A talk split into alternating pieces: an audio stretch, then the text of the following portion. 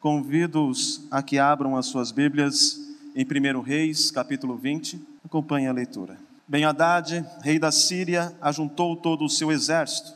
Havia com ele 32 reis e cavalos e carros. Subiu, cercou a Samaria e pelejou contra ela. Enviou mensageiros à cidade, a Acabe, rei de Israel, que lhe disseram: Assim diz Ben Haddad: A tua prata e o teu ouro são meus tuas mulheres e os melhores de teus filhos são meus.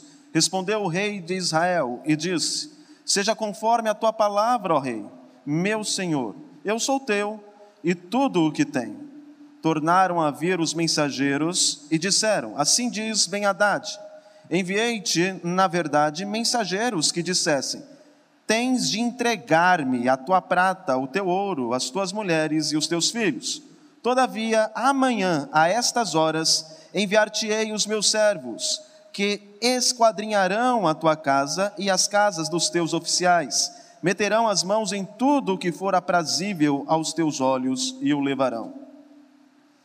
Então o rei de Israel chamou todos os anciãos da sua terra e lhes disse: Notai e vede como este homem procura o mal, pois me mandou exigir minhas mulheres, meus filhos, minha prata e meu ouro, e não lhe o neguei todos os anciãos e todo o povo lhe disseram: Não lhes dê, não lhes des ouvidos, nem o consintais.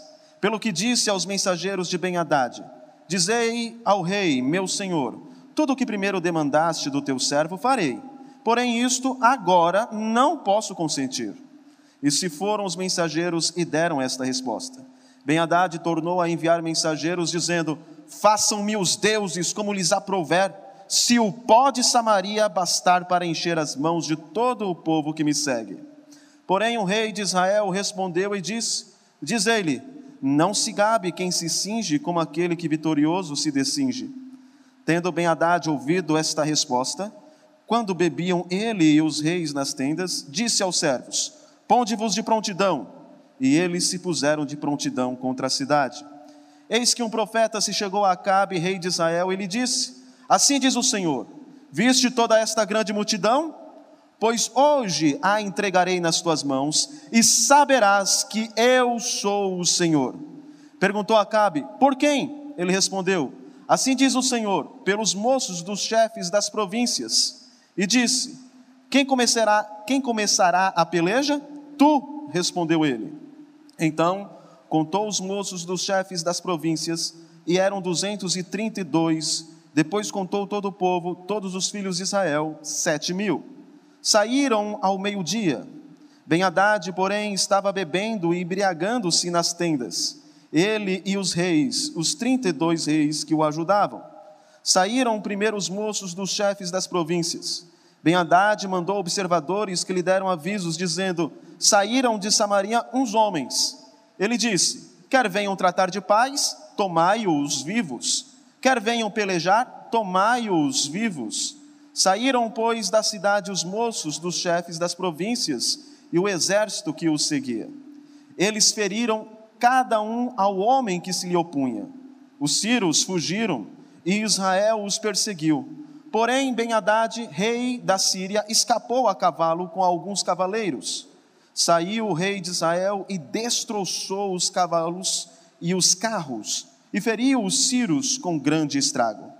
Então o profeta se chegou ao rei de Israel e lhe disse: Vai, sê forte, considera e vê o que hás de fazer, porque daqui a um ano subirá o rei da Síria contra ti.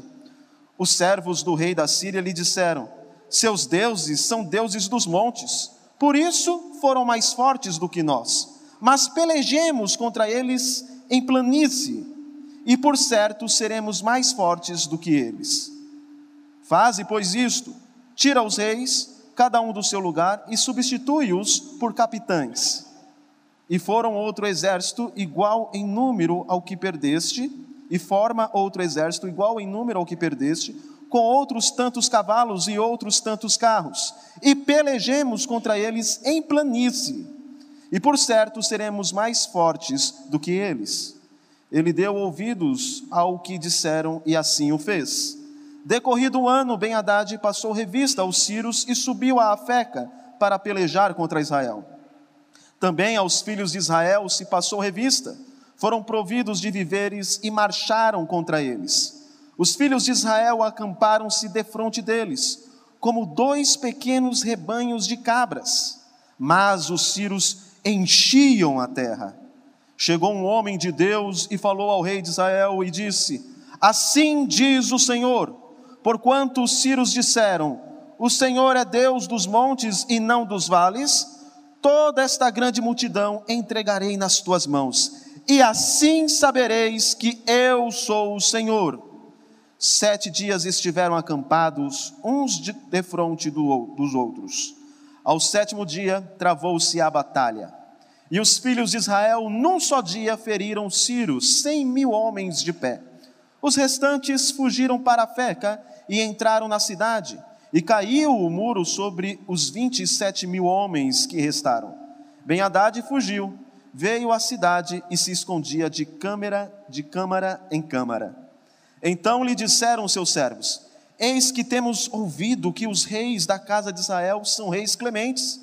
Ponhamos, pois, panos de saco sobre os lombos e cordas à roda da cabeça e saiamos ao rei de Israel. Pode ser que ele te poupe a vida. Então se cingiram com pano de saco pelos lombos, puseram cordas à roda da cabeça, vieram ao rei de Israel e disseram: Diz o teu servo ben Haddad, poupa minha vida. Disse Acabe: Pois ainda vive? É meu irmão. Aqueles homens tomaram isto por presságio, valeram-se logo dessas, dessa palavra e disseram: Teu irmão, ben Haddad. Ele disse: Vinde, trazei-mo. Então ben Haddad saiu a ter com ele e ele o fez subir ao carro. Ben Haddad disse-lhe: As cidades que meu pai tomou a teu pai, eu tas restituirei. Monta os teus bazares em Damasco, como meu pai o fez em Samaria.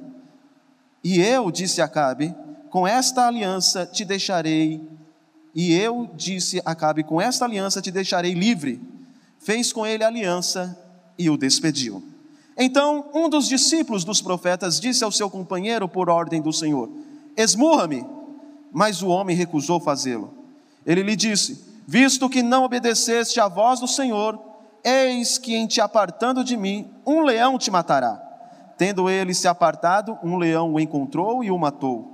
Encontrando o profeta, outro homem lhe disse: Esmurra-me. Ele o esmurrou e o feriu. Então se foi o profeta e se pôs no caminho do rei, disfarçado com uma venda sobre os olhos. Ao passar o rei, gritou e disse: Teu servo estava no meio da peleja. Quando, voltando-se-me um companheiro, me trouxeram um homem e me disse: Vigia este homem. Se vier a faltar, a tua vida responderá pela vida dele, ou pagará um talento de prata. Estando o teu servo ocupado daqui e dali, ele se foi. Respondeu-lhe o rei, o rei de Israel: esta é a tua sentença, tu mesmo a pronunciaste. Então ele se apressou e tirou a venda de sobre os seus olhos, e o rei de Israel reconheceu que era um dos profetas, e disse-lhe: Assim diz o Senhor: Porquanto soltaste da mão o homem que eu havia condenado, a tua vida será em lugar da sua vida, e o teu povo em lugar do seu povo. Foi-se o rei de Israel para sua casa, desgostoso indignado e chegou a Samaria. Pai, a tua palavra foi lida e nós rogamos em nome de Jesus Cristo a tua iluminação por meio do teu Santo Espírito, para que possamos entendê-la e vivê-la de modo coerente com aquilo que iremos aprender. No nome santo de Jesus Cristo oramos gratos e ansiosos por ouvir a tua voz. Amém. Aslan, como você está grande, é porque você está mais crescida, Lúcia. E você não? Eu não. Mas à medida que você for crescendo, eu parecerei maior a seus olhos. Eis um princípio irrevogável. O tipo de conhecimento que você tem de Deus diz muito sobre você. O seu conhecimento de Deus pode ser maduro, atestando seu progresso espiritual, ou superficial, evidenciando sua incoerência com a fé que você professa. O seu conhecimento de Deus também pode ser verdadeiro ou falso. E é a forma como você vive que diz que tipo de conhecimento você tem de Deus. Hoje veremos mais um episódio da história de Acabe, que tomava Deus por limitado e o fazia por não conhecer Deus verdadeiramente. Embora haja duas vitórias extraordinárias nessa história que acabamos de ler, essa história, no entanto, não acaba nada bem. O último versículo atesta: Foi-se o rei de Israel para sua casa, desgostoso e indignado. Essa é uma história de uma história maior que também acaba muito mal. Este capítulo é apenas um dos episódios, dos vários, que explica a destruição da dinastia de Acabe e a derrocada do reino do norte, Israel. O livro de Reis tem como público-alvo implícito o remanescente de Judá, que estão que está exilado na Babilônia. Embora com destinos distintos, o reino do sul e do norte tinham a mesma origem. Judá então deveria aprender com o mau exemplo do reino do norte, adotando uma postura contrária aos pecados de Israel. O autor do livro é tanto um historiador como um teólogo. Ele avalia a história dos reis do ponto de vista religioso. Seu padrão não é o sucesso político, mas a fidelidade espiritual a Deus e às leis de sua aliança. A cada episódio da história do Reino do Norte, vemos um povo herdeiro dos oráculos de Deus, confrontado continuamente pelos profetas, imerso numa tradição religiosa, e com exceção de um remanescente, vemos um povo apóstata liderado por reis que não conheciam a Deus. Não sem motivo, nas duas batalhas que vemos no capítulo 20, Deus conduz Acabe em vitória com o seguinte objetivo: sabereis que eu sou o Senhor, que eu sou Yahvé, o Deus da aliança. E por que eles deveriam saber? Porque de fato eles não conheciam. A começar por Acabe. Acabe é o espelho de um Israel infiel. É a imagem de alguém que não conhecia Deus e que parecia não se importar muito com isso. Você percebe o quão atual é esta história? É possível que você pertença a uma longa linhagem de cristãos reformados, que você ouça a palavra de Deus semanalmente, e mesmo assim viva como se não conhecesse a Deus. Pior, é possível que de fato você não conheça a Deus. Mas há como avaliar o seu conhecimento de Deus? Há como saber se o conhecimento que você tem a respeito de Deus é verdadeiro ou falso?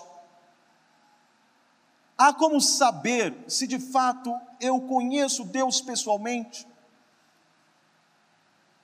Quais os sinais que apontam para um viver incoerente ao conhecimento de Deus?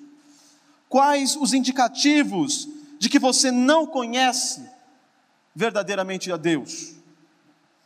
Veremos que quando você avalia a realidade desconsiderando a Deus, quando você se identifica mais com o ímpio do que com o povo de Deus, quando você valoriza mais o ganho pessoal do que a obediência do Senhor, você está dando indícios de que não conhece verdadeiramente a Deus.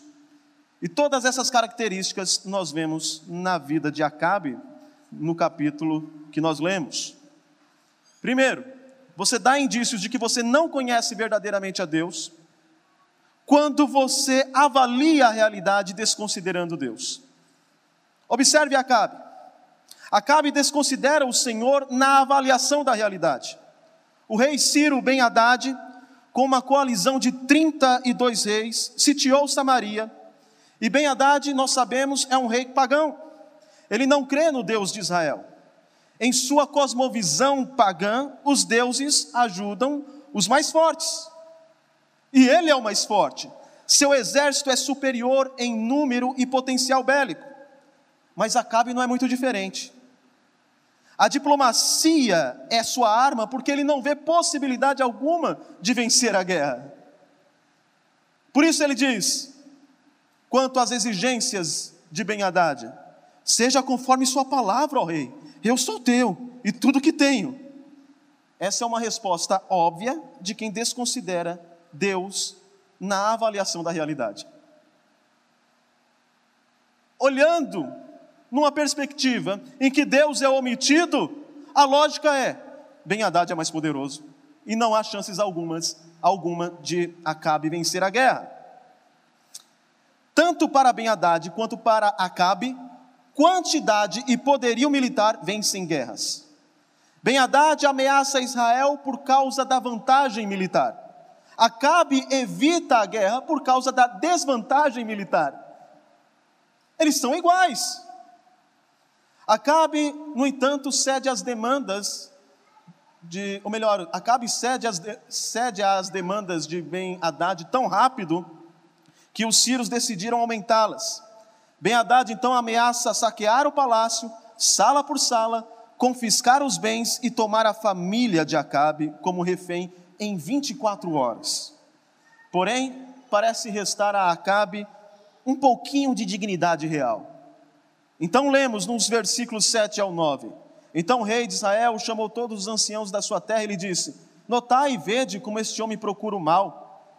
Me mandou exigir, pois me mandou exigir minhas mulheres, meus filhos, minha prata e meu ouro, e não lhe neguei. Os anciãos e todo o povo lhe disse: Não lhe des ouvidos, nem o consintais. Pelo que disse aos mensageiros de Ben-Hadad: Olha, ao, diga ao rei, meu senhor, tudo o que primeiro demandaste do teu servo farei. Porém, isto agora não posso consentir. Acabe diz: Não, é demais para mim. E o povo, os anciãos, disseram para que eu não consinta. Mas Acabe ainda desconsidera o Senhor. Ao ouvir isso, Ben Haddad lança o desafio, versículo 10. Façam-me os deuses como lhes aprover, se o pó de Samaria bastar para encher as mãos de todo o povo que me segue. O que ele quer dizer é: não vai ter pó em Samaria o suficiente para encher as mãos do povo que está comigo. Na impossibilidade de fugir da guerra, Acabe responde Ben Haddad nos mesmos termos. Ele diz, versículo 11: Não se gabe quem se cinge como aquele que vitorioso se descinge. O que acaba está dizendo é: não conte vantagem antes, das, antes da hora. Uma coisa é você contar a vitória, cantar vitória, quando você está se vestindo a armadura. Outra coisa é você contar a vitória quando você está tirando ela depois da guerra. Talvez você não veja, não veja nenhum problema na resposta de Acabe. O rei Ben Haddad lançou um desafio, Acabe respondeu nos mesmos termos. O problema é justamente esse. Ele responde nos mesmos termos do ímpio. E você há de convir comigo que, bem diferente, que é bem diferente do que o ideal de rei, Davi, quando em desvantagem disse ao gigante filisteu: Tu vens contra mim com espada, com lança, eu, porém, vou contra ti em nome do Senhor dos exércitos o Senhor te entregará nas minhas mãos. Saberá que toda multidão que o Senhor salva, não com espada, nem com lança, porque do Senhor é a guerra. Foi assim que Davi respondeu, mas Acabe não. Acabe responde bem Haddad nos mesmos termos. Acabe desconsidera o Senhor na avaliação da realidade. Acabe desconsidera o Senhor nos desafios da vida e responde como ímpio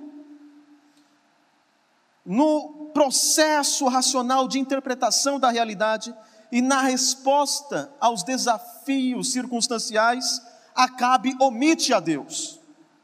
Ben Haddad despreza o Deus de Israel. Acabe vive como se Deus não existisse. E como Deus irá corrigir isso? Deus vai mostrar para Ben Haddad e para Acabe como as coisas funcionam no mundo que ele criou e governa. Por meio do profeta, Deus declara a Acabe: Viste toda esta multidão? Pois hoje a entregarei nas tuas mãos, e saberás que eu sou o Senhor. Acabe pergunta: qual a estratégia para isso? Como? A estratégia é a pior de todas, a partir da perspectiva puramente humanista. Ao invés de comandantes experientes, moços, jovens dos chefes das províncias. Ao invés da vantagem tática da segurança dos muros, Israel atacaria primeiro. Ao invés de pedir auxílio a um reino aliado, eles vão à guerra, com sete mil soldados contra uma multidão de Círios. Ou seja, humanamente falando, é pedir para perder. Mas essa era a estratégia de Deus. Qual o motivo? Para que saibam que eu sou o Senhor, que sou eu que luto por vós, que a vitória é minha. Para que você tenha razões de não me desconsiderar, pois é o que você tem feito. Deus nem sempre faz coisas da maneira que parece a nós a mais lógica. Talvez o objetivo dele seja mostrar que nada deve ser mais lógico do que confiar e se submeter a ele. Acabe atacou os Círios e o Senhor concedeu uma vitória surpreendente. Versículo 21, versículo 20 e 21 diz: E feriram cada um ao homem que se lhe opunha. Os Círios fugiram e Israel os perseguiu. Ben-Hadad, rei da Síria, escapou a cavalo com alguns cavaleiros saiu o rei de Israel e destroçou os cavalos e os carros, e feriu os Círios com grande estrago. Acabe venceu a guerra por causa do Senhor. Por meio de sua providência, Deus deu a conhecer a Acabe que ele era o verdadeiro Senhor de Israel. Apesar dos motivos claros para viver diferente, Acabe vive alheio à providência de Deus. Mesmo assim, ele não reconhece a Deus em todos os seus caminhos. E isso ficará claro no decorrer dessa história. Mas considere: o primeiro indício de que você não conhece a Deus verdadeiramente é quando você avalia a realidade desconsiderando a Deus. Acabe fez isso.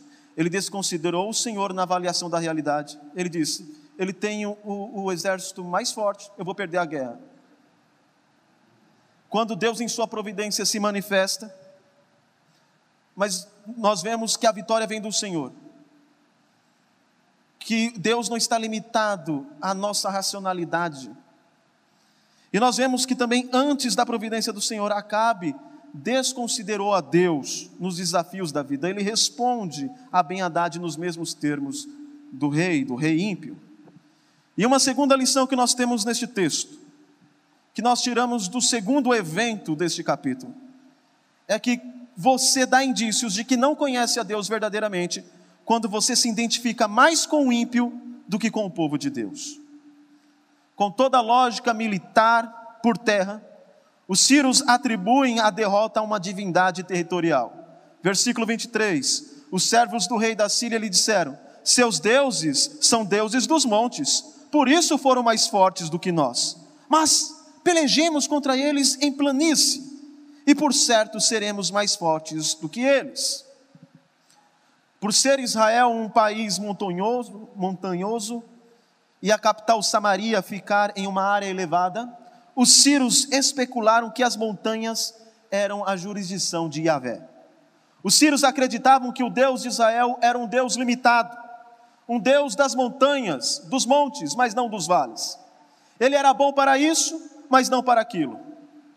Um ano depois, versículo 27, Ben Haddad passou revista aos Círios e subiu a Afeca para pelejar contra Israel, que era um lugar plano.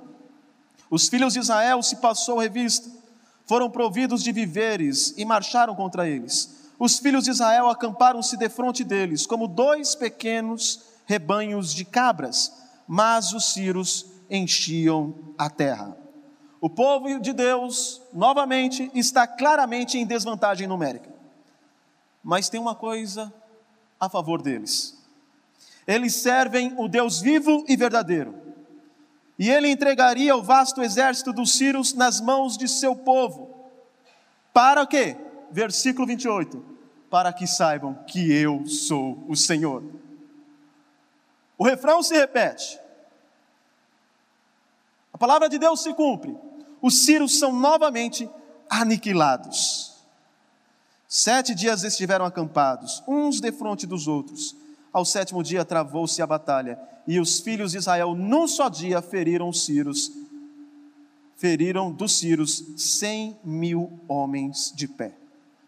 E Ben Haddad, mais uma vez, escapou.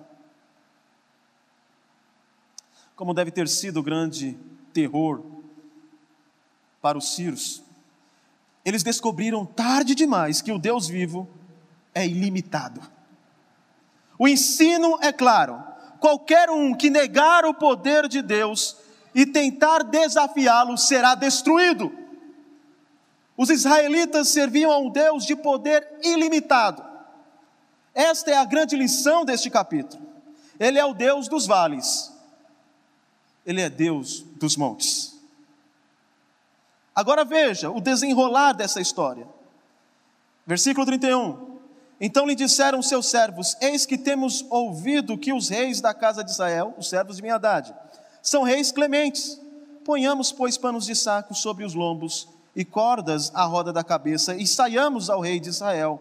Pode ser que ele te poupe a vida. Eles fizeram isso. Chegaram até Acabe e disseram: O teu servo Ben-Hadad diz: poupa minha vida. Agora veja a resposta de Acabe. Parece que ele mal podia acreditar. Acabe diz: Ben Haddad, pois ainda vive, é meu irmão. Dá para entender? Ele batalha duas vezes contra aquele que quer o destruir. E agora ele diz: Ben Haddad vive, é meu irmão. Os Círios eram diplomatas sagazes e usaram as palavras de Acabe em seu favor. Teu irmão, Ben Haddad. É, teu irmão. A ideia aqui, esse termo, é que Acabe, ou melhor, voltemos. Ben Haddad manda o recado para Acabe. E o recado é: Teu servo Ben Haddad diz: Poupa-me a vida. Ben Haddad está se colocando numa posição inferior. Mas Acabe o coloca numa posição de igualdade. É meu irmão. Ou seja, ele não será vassalo meu e não e nem eu seria dele. Nós nos trataremos de forma igualitária. Mas esta palavra, meu irmão, traz uma conotação mais profunda. Acabe e Ben Haddad são tão parecidos que a palavra irmão é propícia à situação. E Acabe chama meu irmão aquele a quem Deus chamou de inimigo. Acabe era rei de Israel, mas a sua cosmovisão era tão pagã quanto a de Ben Haddad. Para Acabe, Deus não é senhor de todas as esferas da vida. E assim como Ben Haddad, Acabe crê num Deus limitado. Ele se identificava mais com o ímpio do que com o povo de Deus. E isso era mais um indício de que ele não tinha um conhecimento verdadeiro do Deus de Israel. Acabe pensa, ele, faz, ele tem uma estratégia, ele se aproxima de Ben Haddad, ele age, ele faz uma aliança com este rei ímpio, e o objetivo dele é o ganho. A estratégia dele é uma estratégia semelhante a qualquer ímpio. Em sua estratégia, ele desconsidera a glória do Deus de Israel. Ele desconsidera a obediência à lei do Senhor. Acabe não é nada é, distinto, diferente de um ímpio. Os, de, os dois reis estabeleceram um acordo, devolvendo a Israel as cidades que os sírios tinham tomado e negociaram uma política comercial favorável para que as mercadorias israelitas foram, fossem vendidas em Damasco. Um golpe de gênio. Nota 10 em diplomacia para Acabe. Ele ainda é magnânimo ao poupar a vida de seu inimigo. Astuto, Acabe conseguiu recuperar as antigas cidades de Israel e expandir o seu reino, e ainda instituiu um bazar judaico em Samaria. Gênio! No entanto, o que ele fez não agradou a Deus. Deus não se impressiona com a sua inteligência, com sua estratégia, com a quantidade de recursos que você tem. Ele não se espanta com as suas habilidades administrativas, com a sua perícia diplomática. Ele é Deus. Ele não é uma divindade limitada. Ele é o único, o criador e governador de todas as coisas do universo. Ele é onipotente, soberano e infinito. E o que ele quer é que o reconheçamos como tal. E, obede e o obedeçamos com temor e tremor. Acabe foi um sucesso político, mas um fracasso espiritual. Acabe nos lembra crentes que, seduzidos pelos conceitos seculares de sucesso, vivem e se identificam mais com os ímpios do que com o povo de Deus. E demonstram deste modo que não conhecem a Deus verdadeiramente. Estão na igreja, mas interpretam a realidade como se Deus não existisse. Estão na igreja, mas têm um conceito de sucesso secular que não considera a glória de Deus e a obediência à sua lei. Estes dão indícios de que não conhecem a Deus.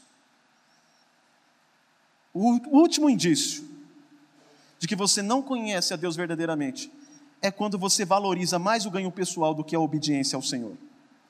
Acabe valoriza mais o ganho pessoal do que a lei de Deus. Ben Haddad tinha atacado o povo de Deus e zombado do poder do Senhor. Portanto, Acabe deveria ter matado Ben Haddad, não poupado. Pelo fato de Deus ter conquistado a vitória, essa guerra era santa. Mas Acabe tentou usar a bênção de Deus para sua própria vantagem. Ele sacrificou um princípio pactual para a obtenção de lucro pessoal. Ele viu na aliança com Ben Haddad a possibilidade de rendimento. E a história de como Deus expôs o pecado de Acabe e prometeu julgá-lo é arrepiante. Versículo 35.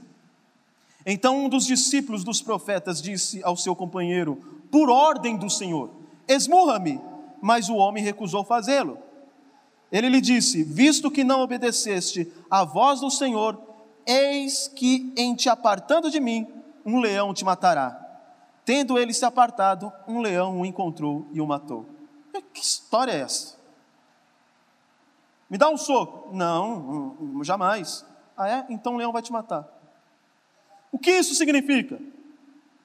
O encontro inicial com o homem que se recusou a ferir o discípulo do profeta deixou claro que até mesmo um ato de misericórdia que desobedecesse a uma ordem de Deus implicava a perda da vida.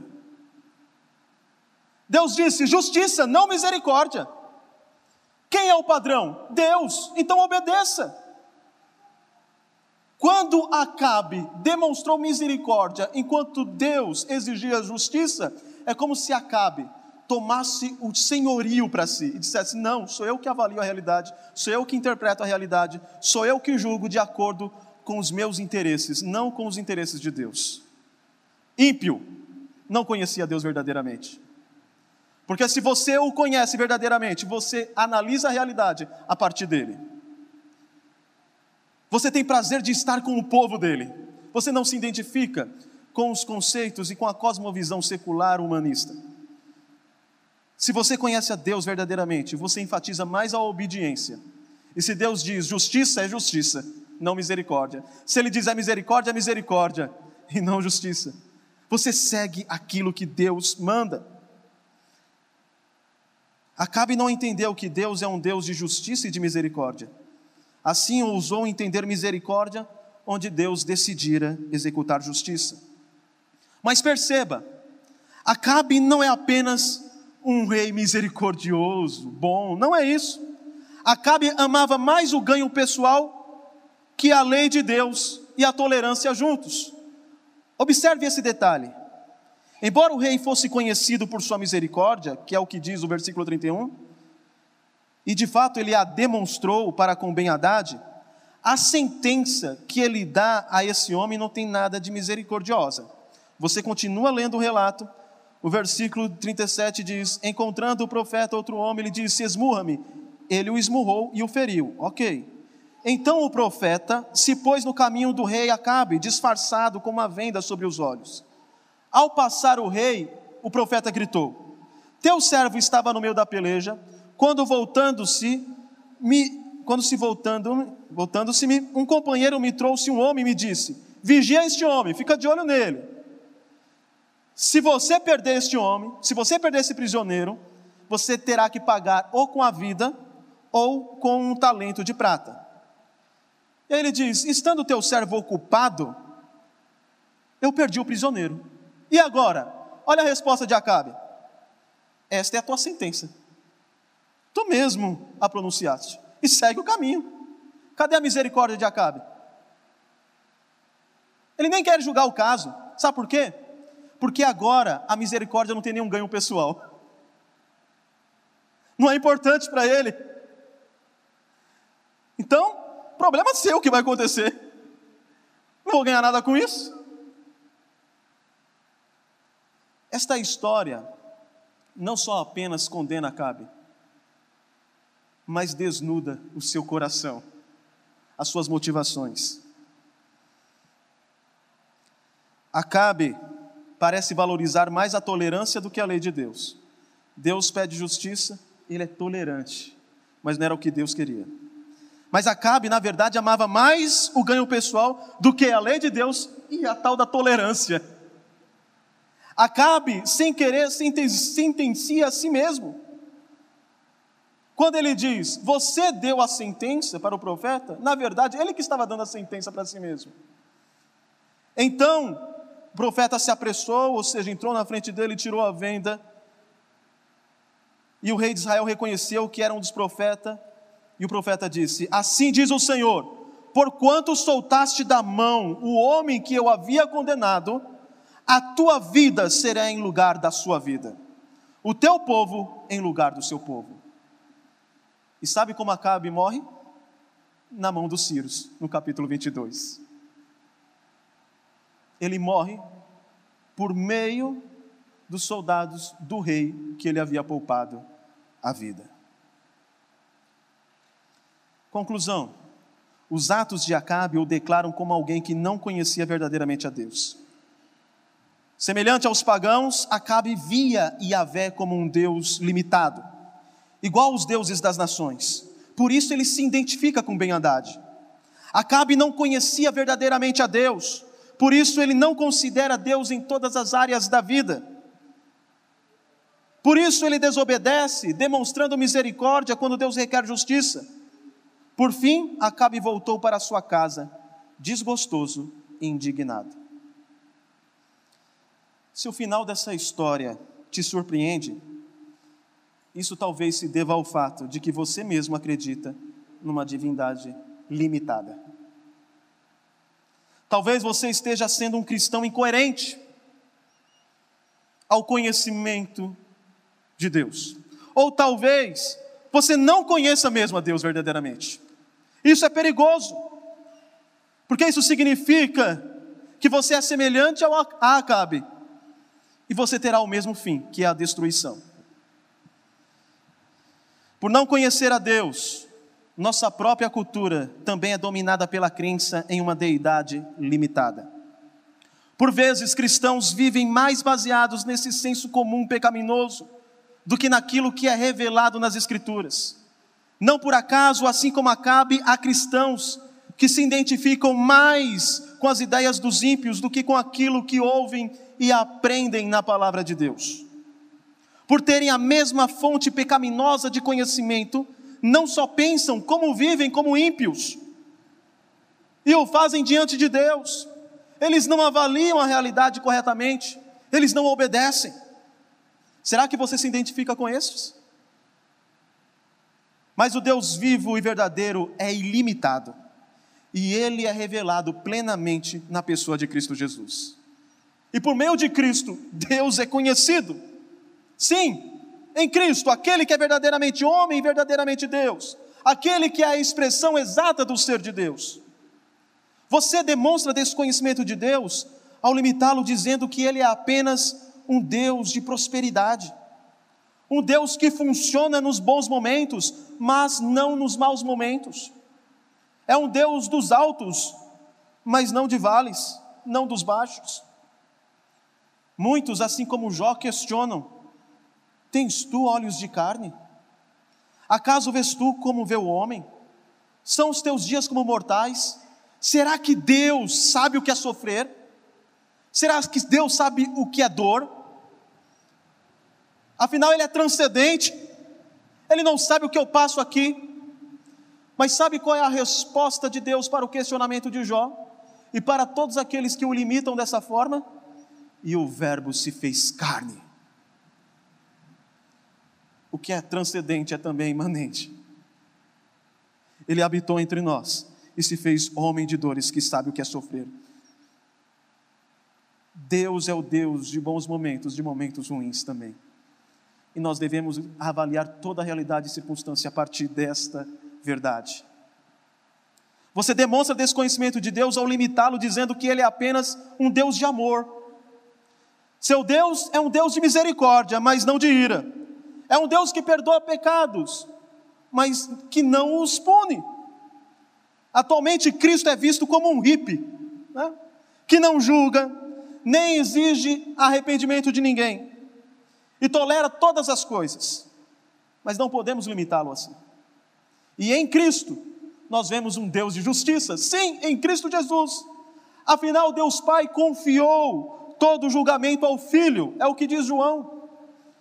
E nos é dito na palavra que no furor da sua ira, o filho pisará no lagar e o sangue de seus inimigos salpicará suas vestes.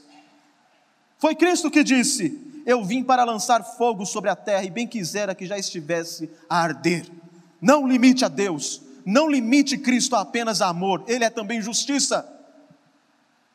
Conheça-o verdadeiramente.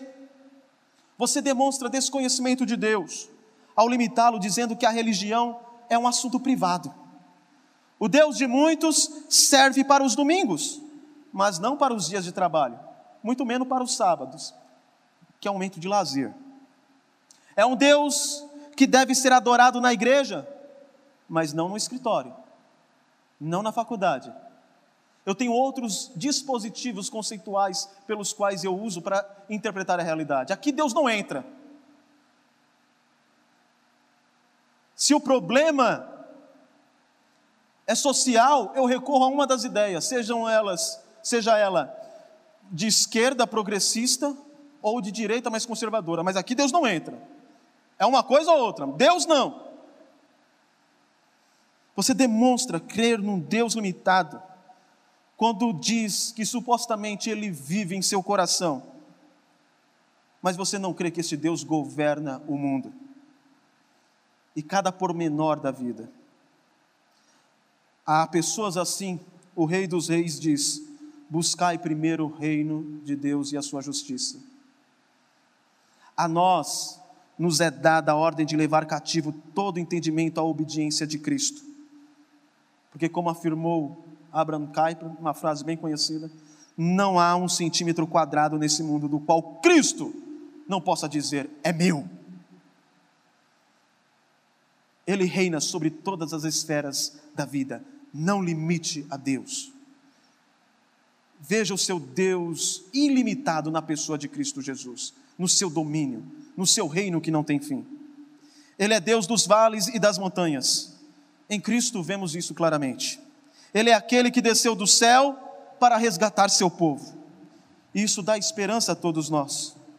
Isso dá esperança a todos os seus servos para todas as impossibilidades da vida, porque nós não interpretamos a realidade a partir do, do nosso, da nossa força, do nosso braço, da nossa inteligência, dos nossos recursos, não.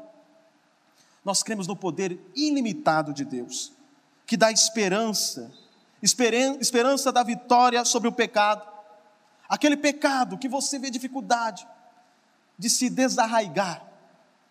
Deus é poderoso para te livrar disso.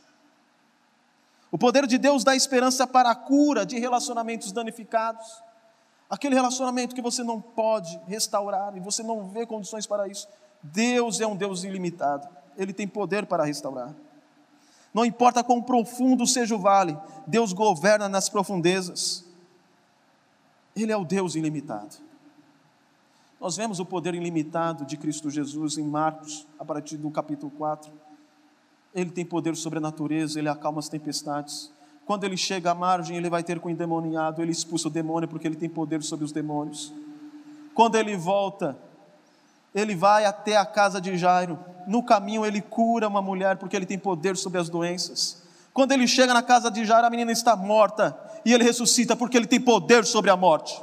Nós servimos a um Deus poderoso e ilimitado e nós vemos isso claramente em Cristo Jesus. E se você não vive a partir dessa realidade, é porque você não o conhece. Isso é bom para nós. Nós temos esperança no poder de Cristo. Mas ele também provoca medo nos corações de todos os seus inimigos. Como os Círios que descobriram e como Acabe que aprendeu para seu próprio desespero. Não se brinca com um Deus ilimitado.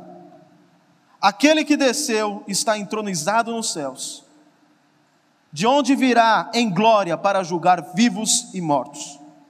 Logo, ele deve ser crido, reconhecido, adorado e obedecido. E eu encerro com uma frase de Ada Abraham Pink no livro Os Atributos de Deus. Necessitamos algo mais do que um conhecimento teórico de Deus. Só conheceremos verdadeiramente a Deus em nossa alma quando nos rendermos a Ele, quando nos submetermos à Sua autoridade e quando os Seus preceitos e mandamentos regularem todos os pormenores da nossa vida. Amém.